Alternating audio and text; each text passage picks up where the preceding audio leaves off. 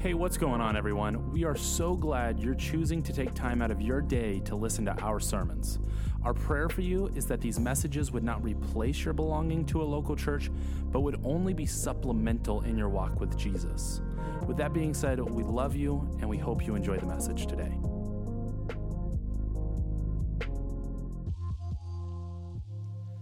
Good morning, South Valley, and welcome to South Valley Online. This is a great opportunity to worship God from where you are. Let your homes become a house of worship. And we're going to sing some songs together this morning that we pray will minister to your heart. So as we sing these songs, we invite you to sing with us and let this whole morning just be a time where these songs can do work in your life. Here we go.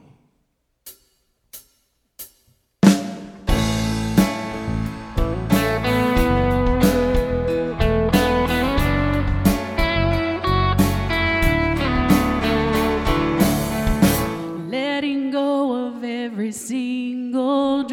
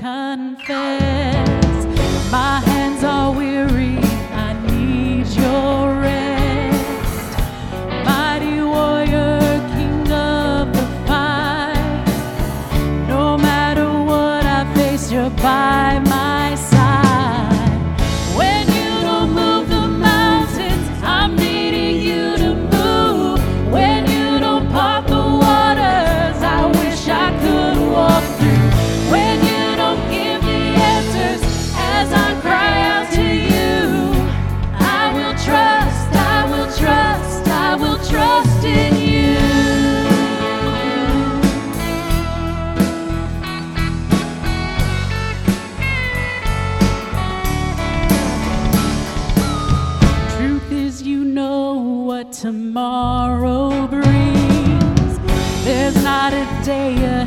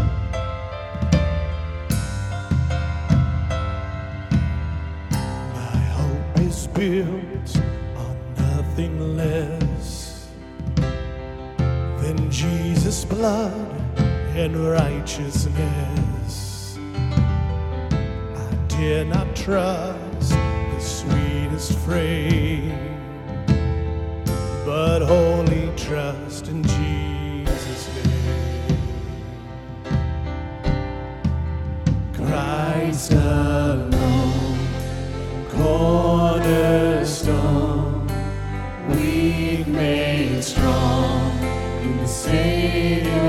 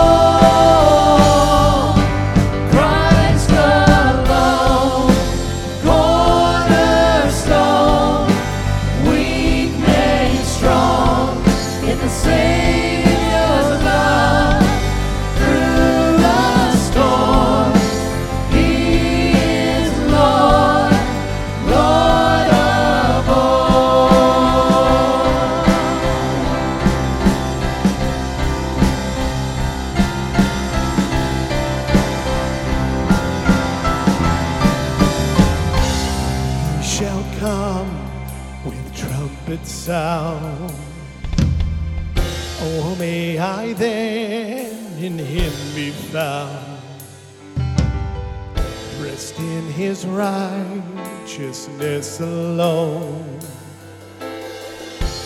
faultless stand before the throne. Christ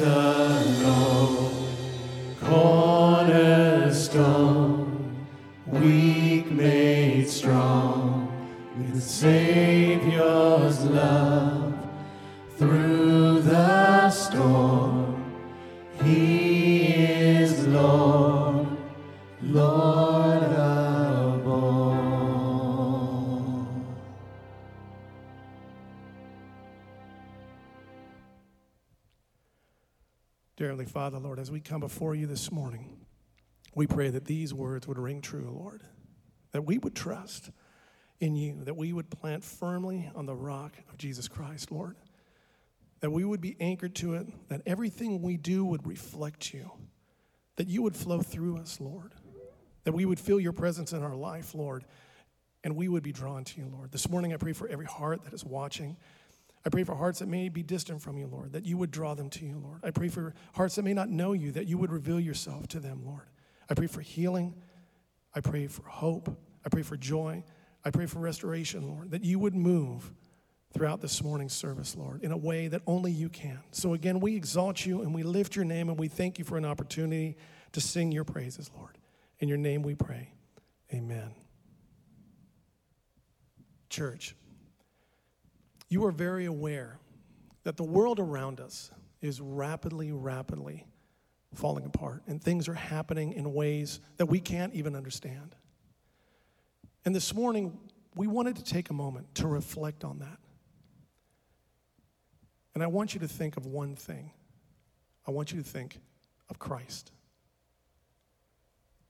The price that he paid, the commandment that he gave to his disciples love others as I have loved you. That is what we are called to do as followers of Christ. We're called to love. We're going to share a song with you this morning that speaks to that very truth. That song is rooted in Psalm 91 that says this Those who live in the shelter of the Most High will find rest in the shadow of the Almighty. This I declare about the Lord He alone is my refuge, my place of safety. In today's world, to put it simply, evil is in the business of accusation. But God is in the business of raising up testimony, of revealing himself to people. Testimony of who he is and what he has done. And we can be a part of that. This song talks about how God is a defender, how his love is a defender, how the love of God is not just a defense, but it's really the only defense that we have the only defense that we can stand on against the darkness of the world and even against the inconsistencies of ourselves. So, again, as we go into a time of reflection, let these words penetrate your heart. Maybe you're wrestling with these things. Where do I stand on things? And from my heart, I would share with you it is okay to stand firmly on what Christ would stand on as followers.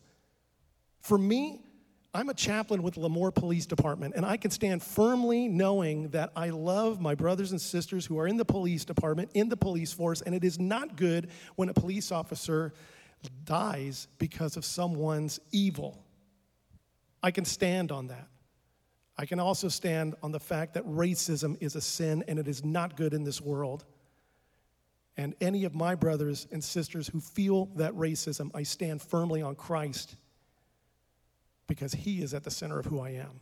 And through it all, the love that I have should penetrate all hearts and work in a way that people are drawn to the one, Christ.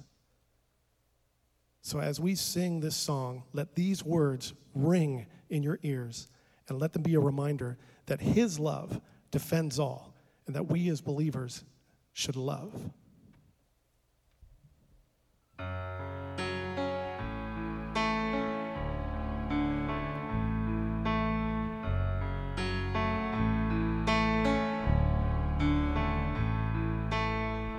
You are my joy. You are my song. You are the well, the one I'm drawing from. You are my refuge, my whole life long. Where else would I go?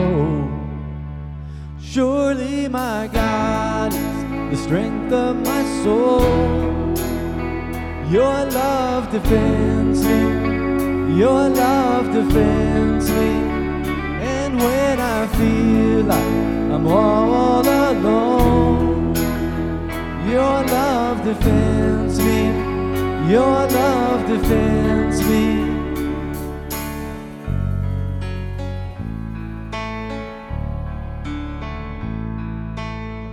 Day after day, night after night, I will remember you're with me in this fight. Although the battle it rages on, the war's already won. I know the war's already won. Surely my God is the strength of my soul. Your love defends love defends me. And when I feel like I'm all alone, your love defends me.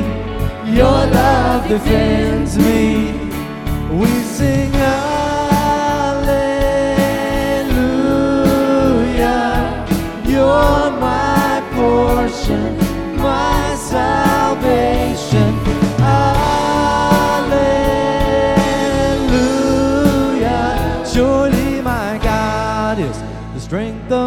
Soul. Your love defends me. Your love defends me. And when I feel like I'm all alone, your love defends me. Your love defends me. Surely my God is the strength of my soul. Your love defends me. Your love defends me.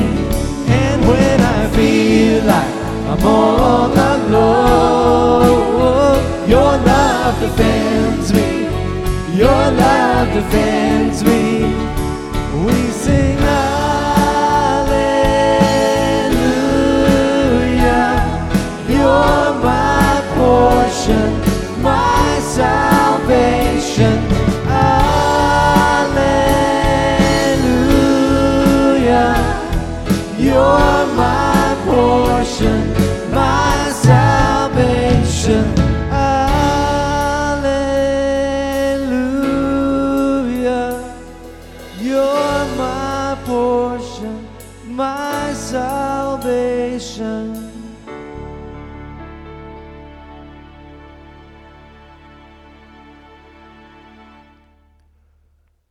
Dear Heavenly Father, Lord, as we pause for a moment this morning, before we move forward, let this song have worked in our lives, Lord. I pray that we would reflect on those words, Lord. That maybe even throughout this week, we would pray that this nation would be restored by your hand, Lord.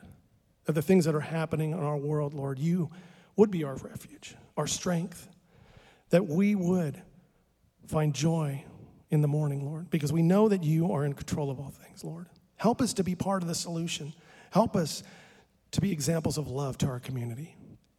Help us to be examples of who Christ is, Lord. Let us be your hands and feet, Lord.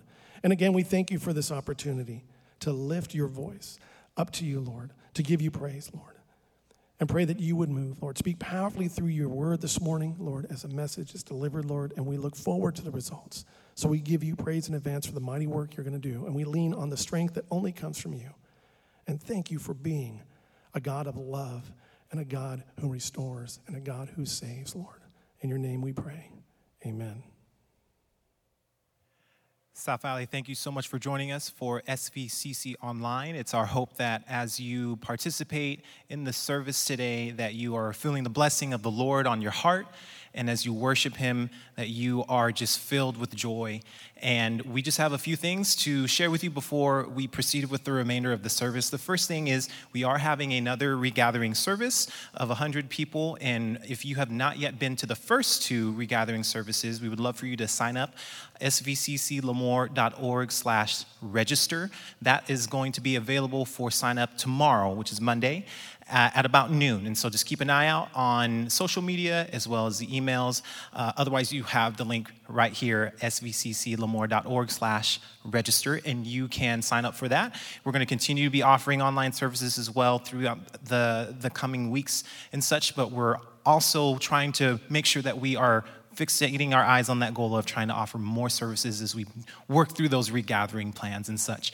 And the second thing is that if you call SVCC your home, we are so grateful for the many ways in which you have uh, continued your giving. I uh, just want to remind you that giving is still possible online, svcclemoore.org. Go to the website and click on donate on the top, and you can donate that way, or you can go to our uh, church office, which is right here in front of the, the lawn, the house that's on on the lawn, and you can put it right through the door. There's a slot there, it goes right into a secure box uh, for you to be able to give. So we thank you in advance for your giving. And then, just uh, the final thing before we head into the remainder of the service is um, we, we don't want to just simply just allow for moments in our lives to pass by um, we are living in a pivotal time right now in our world, and it is a crucial and critical opportunity that we have as believers to be able to be the hands and feet of Jesus to uh, a community that is feeling uh, the weight of oppression, specifically our brothers and sisters in the black community that are feeling that weight. And I don't know about you, but I know for me, I've been continually processing and praying about how I can actively make a difference. And I continually come back to, well, what do I feel Jesus would do in this instance? If he was here in the flesh before my very eyes and able to step into whatever position he could potentially step into, what would he do? And um, based on what I've I've learned in, in my time in his word and learning about his character, and based on what I've experienced in my personal relationship with him, I feel that he wouldn't shy away from this. I feel that he would step right into the center of the, the, uh, the, oppressor, the oppressor's pain um, and of those who are being oppressed and, and, and assuring them of his love for them. I think he would be holding them. I think he'd be uh, right in the middle of uh, their pain and wiping their tears and acknowledging them as someone who matters. Um, I think that he would likely be at the protests, those peaceful protests. He'd probably be giving water, he'd probably be giving food, he'd probably be crying out alongside uh, the community that's feeling the weight of that oppression.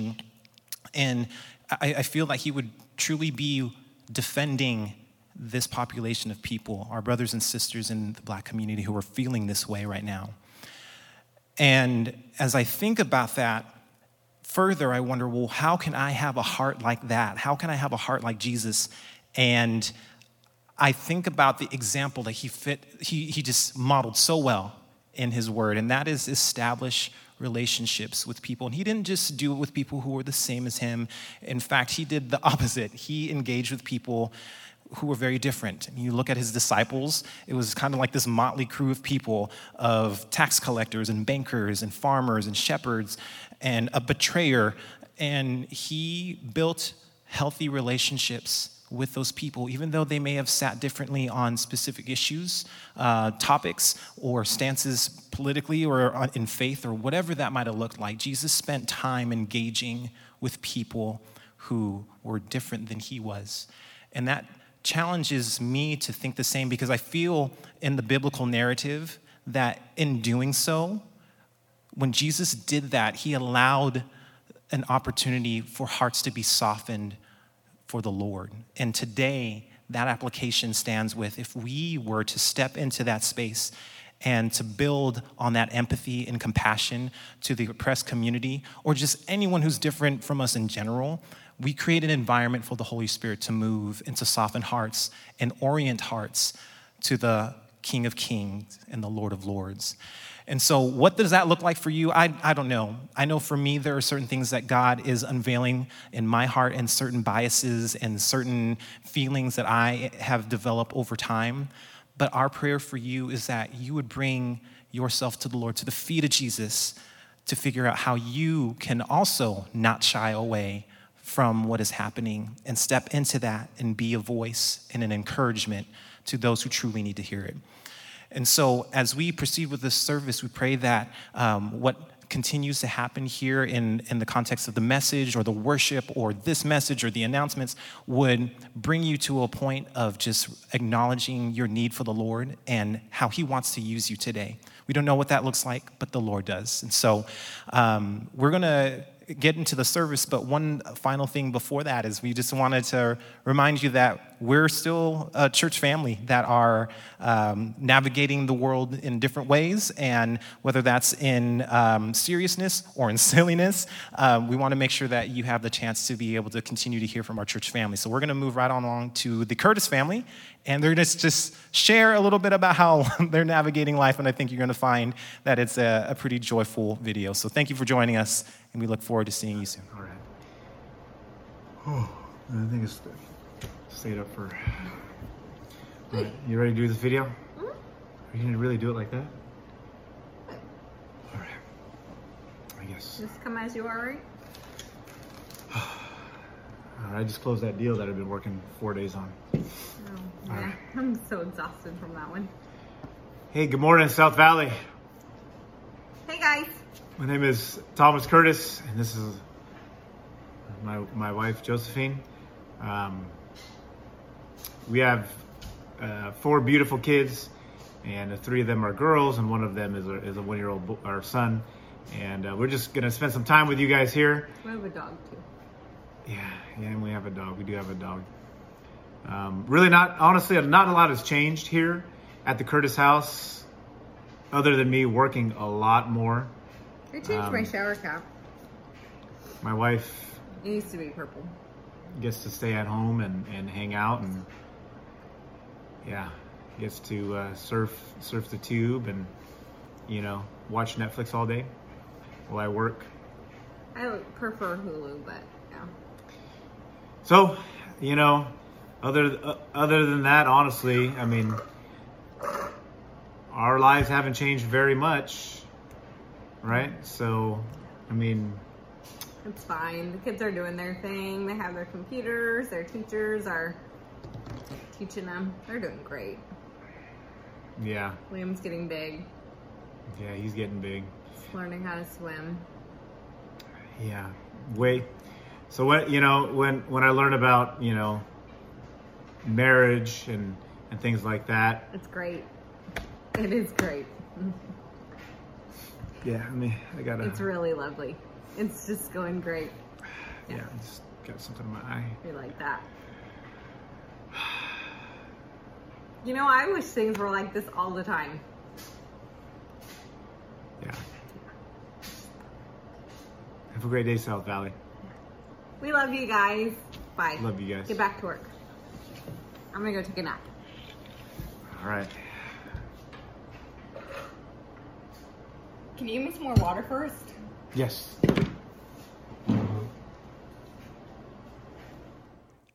Hello, South Valley family.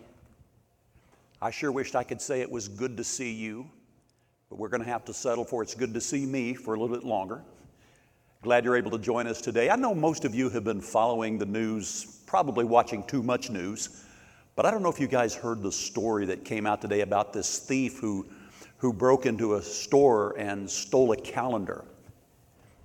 Yeah, he got 12 months. Well, when asked why he did it, he said he felt weak and was looking for a date. We have got to get a laugh track in this place because that was funny. And I'm going to believe by faith you're laughing at this or at least groaning. Well, I want you to know that had absolutely nothing to do with what I want to talk about this morning. I just wanted you to have something to remember by Wednesday. So, if you're so inclined, get yourself a Bible and you're going to find the Old Testament book of Malachi. The Old Testament book of Malachi, last book in the Old Testament. And we're going to be in chapter 3, just looking at verses 16 through 18. God has always chosen to do his work through the few. When God called Israel, this young nation of Israel, and he, he brought them out of Egyptian bondage, Moses told the people this The Lord did not set his love on you or choose you because you were more in number than any other people, for you were the least of all peoples. God, you would, would think if He wanted a nation for Himself, He would have chosen the one who had an innumerable host, but He chose a very small few people and made them into a nation. You go on through the scriptures and you, you find a man by the name of Gideon. And God called on Gideon to lead Israel against a group of people called the Midianites and they numbered as grasshoppers of the field, just an innumerable host. But here is how reluctantly Gideon felt about this call to lead the people of Israel against Midian. So Gideon said to the Lord, Oh, oh my Lord, how can I save Israel? Indeed, my clan is the weakest in Manasseh, and I am the least in my father's house.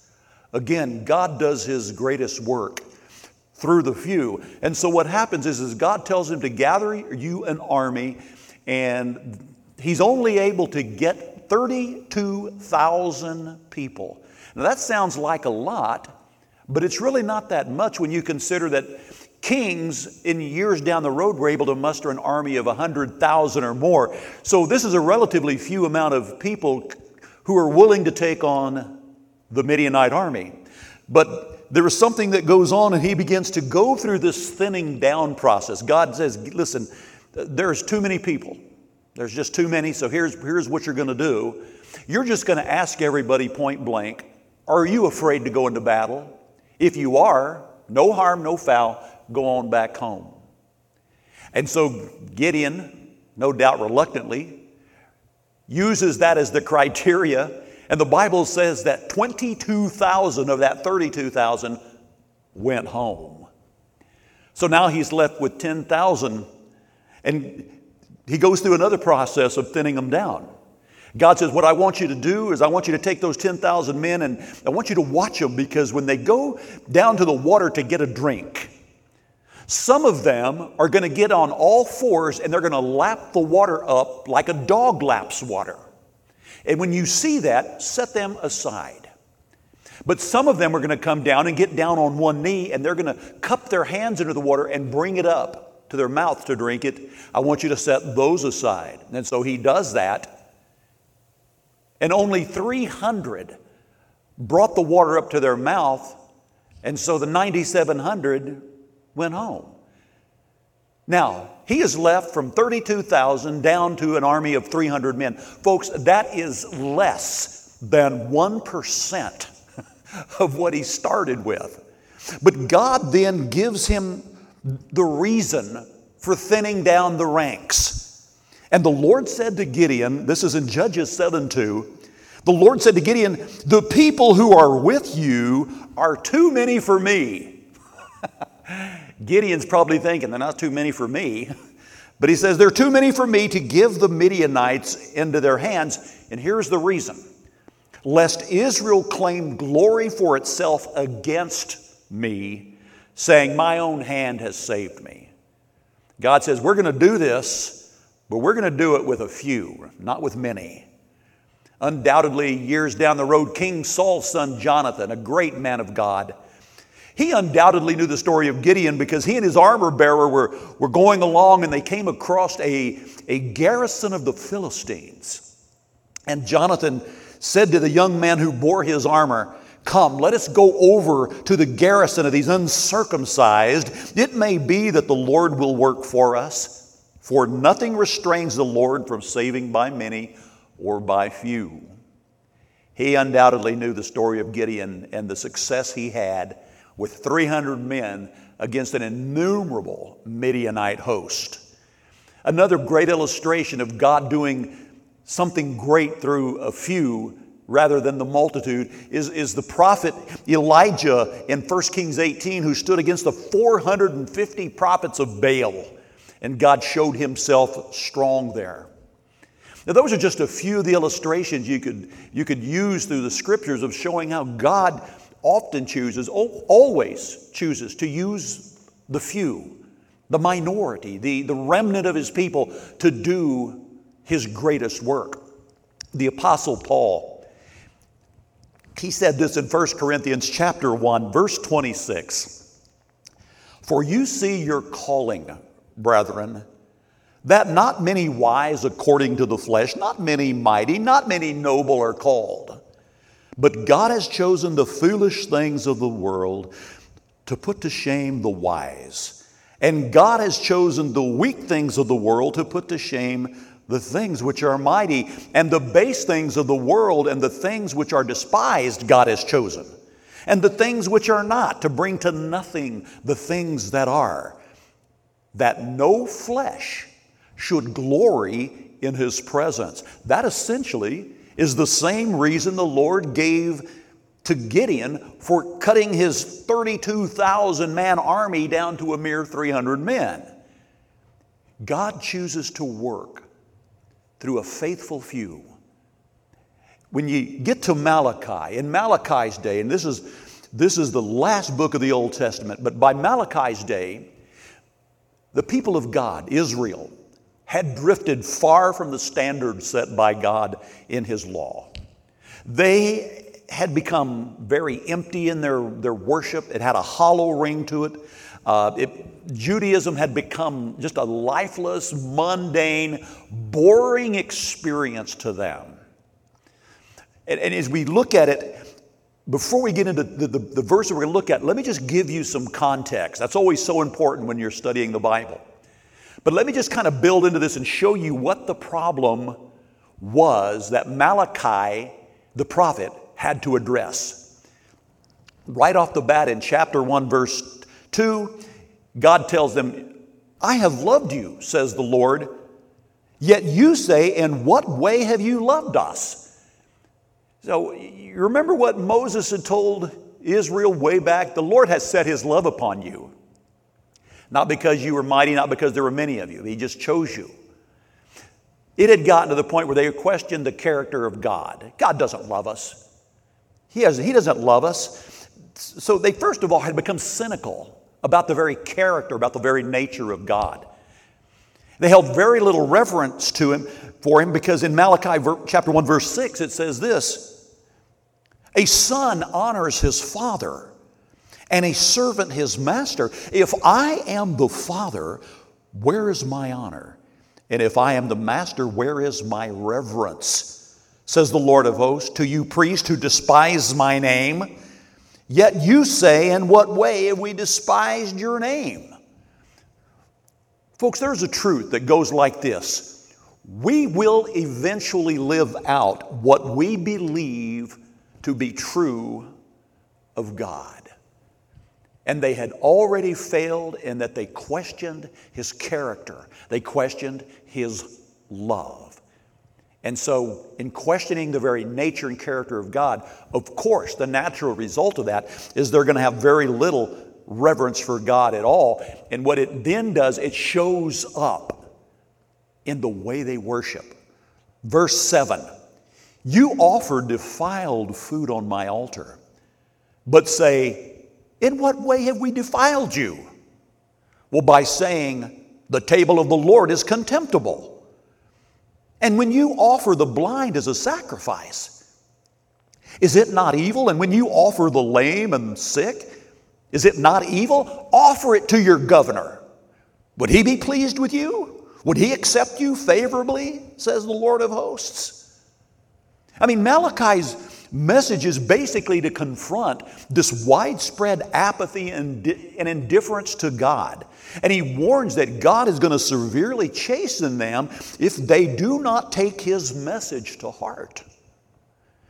And then in chapter 3, Malachi, what he does is he just sort of summarizes the characteristics of those who dishonor God.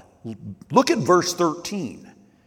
Your words have been harsh against me says the Lord. Yet you say, What have we spoken against you? Well, you've said, It is useless to serve God. What profit is it that we have kept his ordinance and that we have walked as mourners before the Lord of hosts? Folks, they had not kept his ordinance. Isn't it amazing how we can deceive ourselves? He, he's already said, You offer the blind and the lame as a sacrifice. They knew better than that. They were to bring an unblemished sacrifice. But what they were doing is they were, they were cheating. I'm not going to give the Lord the best lamb. There's one right here that can't see out of one eye. Let's give that to the Lord. Let's give the Lord less than our best. Shows a lack of reverence for God, and it shows up in their worship. And in verse 15, so now we call the proud blessed. For those who do wickedness are raised up. They even tempt God and go free. Look, God doesn't care. We can do whatever we want. Now, just reading those few passages, you get a, kind of a sense of just how far Israel had drifted from her relationship with God. But as is always the case, God maintains a remnant of people, a faithful few who still love Him and desire to honor Him with their lives. Now, they're by far the minority, but there will always be those who, in the midst of, of corruption, in the midst of pandemonium, uh, in the midst of hardship, are going to maintain a genuine love and reverence for God. And we're introduced to that faithful remnant in chapter 3, beginning in verse 16. I want to show you three characteristics of God's faithful remnant. First of all, their hearts were moved by the fear of God. Their hearts were moved by the fear of God. Look at verse 16. Then those who feared the Lord spoke to one another, and the Lord listened and heard them. So a book of remembrance was written before him for those who fear the Lord and who meditate on his name. So, folks, they, be, they feared God. They'd heard this message of God's impending judgment. He was going to severely chasten the people. They've heard Malachi's message. But as is so often the case, when everybody hears the same message, only a few seem to respond the right way and they began to fear. They had a reverence for God. And that produces some very important things in our life. When we fear God, first of all, fear produces obedience. It produces obedience. It, says this about Noah, whom God commissioned to build that ark. And it says, by faith, in Hebrews 11 7, by faith, Noah, being divinely warned of things not seen, moved with godly fear, prepared an ark for the saving of his household. It was a fear of God that drove Noah to obey God, to do something as outlandish as build a boat in the desert, having never even seen rain. In response to the Pharaoh's command, to, to drown all of the Hebrew male infants. In Exodus 1:17, it says this, but the midwives feared God and did not do as the king of Egypt commanded them, but saved the male children alive. It was the fear of God that produced obedience. Abraham, another good illustration of this, he was about to sacrifice his son Isaac as per the Lord's instructions. But Genesis 22 12 says, And he said, Do not lay your hand upon the lad or do anything to him, for now I know that you fear God, since you have not withheld your son, your only son, from me. You see, true fear of God, reverence for God, is going to begin by producing obedience in our lives. But it also produces integrity. We begin to do things the right way for the right reason. Nehemiah is a great illustration of this. Nehemiah, as you know, he was charged with, with, with going back to Jerusalem the, and rebuilding the walls around Jerusalem, a monumental task. His leadership skills were invaluable to that project. He came in and just sort of assessed the situation and got the people together and began rebuilding it. And of course, he began to be the, the governor uh, of Jerusalem. But it says in Nehemiah 5:15 that the former governors who were before me, this is Nehemiah telling you this, the governors who were before me, they laid burdens on the people. They took from them bread and wine, besides 40 shekels of silver. Yes, even their servants bore rule over the people. But look at this. But I did not do so because of the fear of God. Listen, I didn't take advantage of people who were oppressed. I didn't take advantage of, of people who were poor and just take more from them than what I needed. You see, fear of God produces obedience, but it also produces integrity. And thirdly, I would say godly fear also produces genuine worship, something that was missing in Malachi's day. Psalm chapter 5, verse 7 But as for me, I will come into your house in the multitude of your mercy. In fear of you, I will worship towards your holy temple. So, folks, one of the characteristics of God's faithful remnant was that their hearts were moved by a fear of God. But secondly, their minds were filled with thoughts of God. Again, verse 16 says that those who feared the Lord spoke to one another. The Lord listened, heard them. A book of remembrance was written before him for those who fear the Lord and who meditate on his name. You see, one of the characteristics of the faithful remnant is they are concerned about the name of God. You see, they're, they're not going to slander his character by saying, God, you don't love me. If you loved us, why are you allowing this? No. They meditate on his name. Meditating on God's name, listen, it means that you consider everything you do in light of what you know to be true about God's nature. When we pray in Jesus' name, and we close our prayers in, in Jesus' name, that is not just a, a, a, a magical phrase that gets God to do what we just told him we wanted him to do. When we say in Jesus' name, what we are saying is we believe that we are praying and what we're praying for is consistent with what we know to be true about Jesus' nature and his will.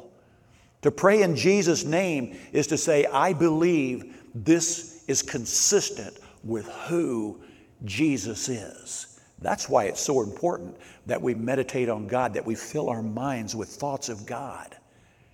Eastern mysticism promotes meditation as an, as an effort to empty your minds. You know, you've seen the, the, the people sitting cross legged on the floor, holding their fingers, going, um, and they're promoting, they're saying you need to empty your mind. But for the believer, it's the very opposite.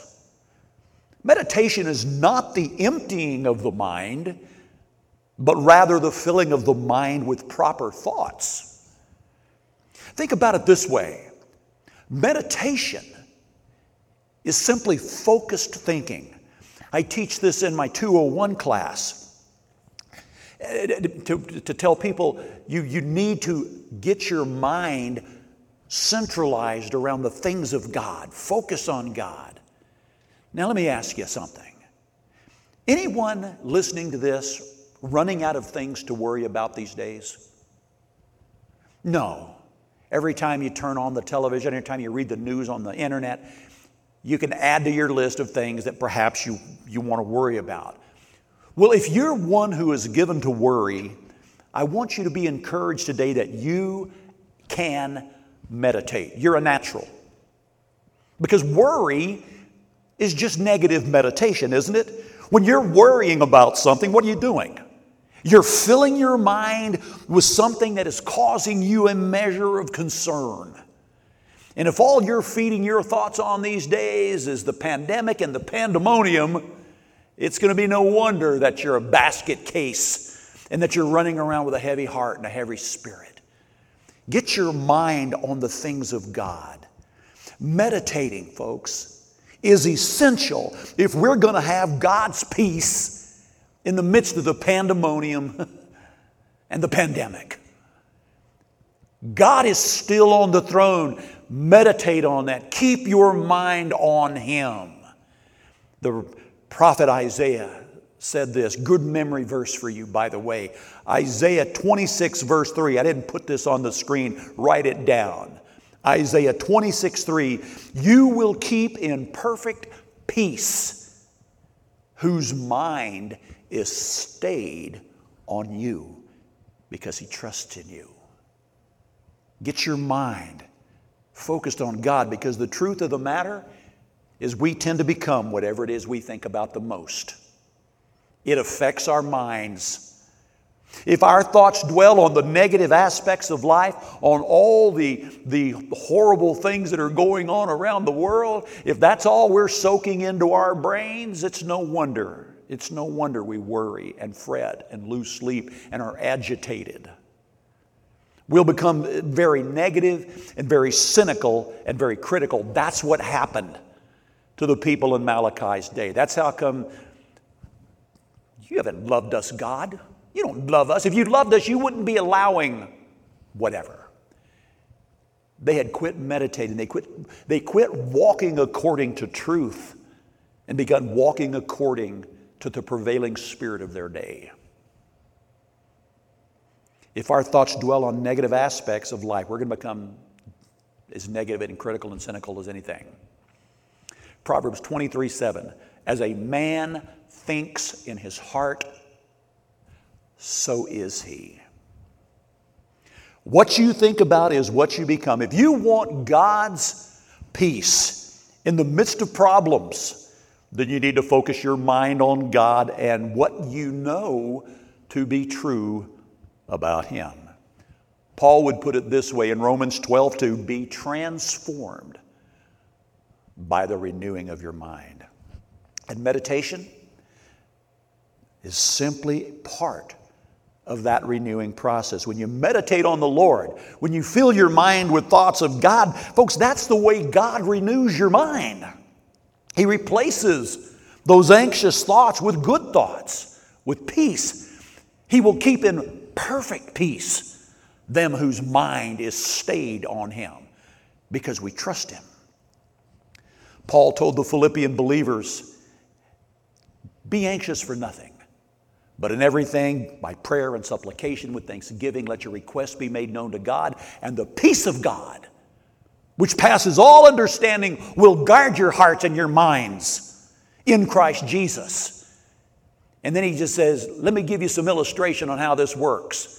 Verse 8, finally, brethren, whatever things are true, whatever things are noble, whatever things are just, whatever things are pure, whatever things are lovely, whatever things are of good report, think on these things. If there's anything virtuous, anything praiseworthy, meditate on these things. The faithful remnant will fear God and they'll meditate on the things of God. As we think deeply about the Lord and, and His Word, we become more and more and more like Him. If you want to become more like Christ, then you have to meditate. You have to focus your thoughts on Him. And, folks, as the faithful remnant of Malachi's day heard the prophet's strong words of judgment, they were obviously concerned. Who wouldn't be? They were concerned about the coming judgment of God and what He was going to bring on the disobedient and the apathetic people around them. But their, but their hearts were not only moved by a fear of God, and not only were their minds filled with thoughts of God, but thirdly, their lives were given to the service of God. Look at verse 17. They shall be mine, says the Lord of hosts. Don't you love that? They belong to God. This is, this is His faithful remnant. They shall be mine, says the Lord of hosts, on the day when I make them my jewels. You're going to adorn God. And I will spare them as a man spares his own son who serves him. Then you shall again discern between the righteous and the wicked, between the one who serves God and the one who does not serve him. So, another characteristic of God's faithful remnant was that they genuinely served God. They didn't serve themselves, unlike the people of Malachi's day who said, I'm not giving up that beautiful lamb. I'll give the one that's lame. I'll give the one that's blind. They were serving themselves, not God. I mean, this verse in Malachi, verse 17 and 18, it, it draws the contrast between the genuine servers and the false servers that Malachi has spoken against in his writing. Because remember what Malachi told him? God speaking to Malachi, he said, Your words have been harsh against me. You've heard people just blaspheme God. Your words have been harsh against me, says the Lord. Yet you say, What have we spoken against you? And you have said, It is useless to serve God. What profit is there if we've kept his ordinance? There's no benefit in obeying him. You see what happened? The remnant, they faithfully served him with genuine service, not self service. Jesus himself warned against false service that's aimed toward him. In Matthew 7, verse 21, familiar passage, but look at it. Not everyone who says to me, Lord, Lord, is going to enter the kingdom of heaven but he who does the will of my Father in heaven. What does that mean? It means those who obey. Many will say to me in that day, Lord, Lord, have we not prophesied in your name, cast out demons in your name, and done many wonders in your name? And then I will declare to them, and this is terrifying I never knew you. Depart from me, you who practice lawlessness. Folks, I am glad that our God reserves a faithful remnant, and I hope that you're a part of that. I hope you're living your life obeying God out of a reverential fear for Him. I hope you're keeping your mind on the things of God and not soaking in like a sponge all of the sludge that's coming out of the media these days. If you're focusing on that, can I encourage you to fill your mind with truth about God. Be given over to service to Him. And, folks, there's no lack of opportunity to serve Jesus these days. We have families hurting all across the world. Just in our city alone, the law enforcement men and women who have been called to the front lines of some of the most dangerous places in the state right now. Is there a way that you can serve them by praying for them? If you know them personally, by helping and encouraging and doing whatever you can. There's no lack of ministry opportunity. Just because we are not meeting in a building doesn't mean that we give up serving Jesus, does it? God always maintains a remnant, a faithful few, because God chooses to do His greatest work through the few. Let me co- close with a great quote. I don't know who, who wrote it. I just had this in my notes, my, my, my files for years, but this is so good. Quote There is a strong and solid principle that whenever the majority of the people of God fail to carry out God's purpose, God comes in to have a recovery. His recovery is always with the minority, with a remnant of overcomers, not with the majority. So I would say to you today fear God, walk in obedience and integrity and in genuine worship. Get your mind where it needs to be, focusing on God, staying on God, and then keep serving Him. There's no lack of ministry opportunity. Be creative in how you can still impact your world for Jesus Christ. I hope you're encouraged today May the Lord bless you. Have a good and godly week.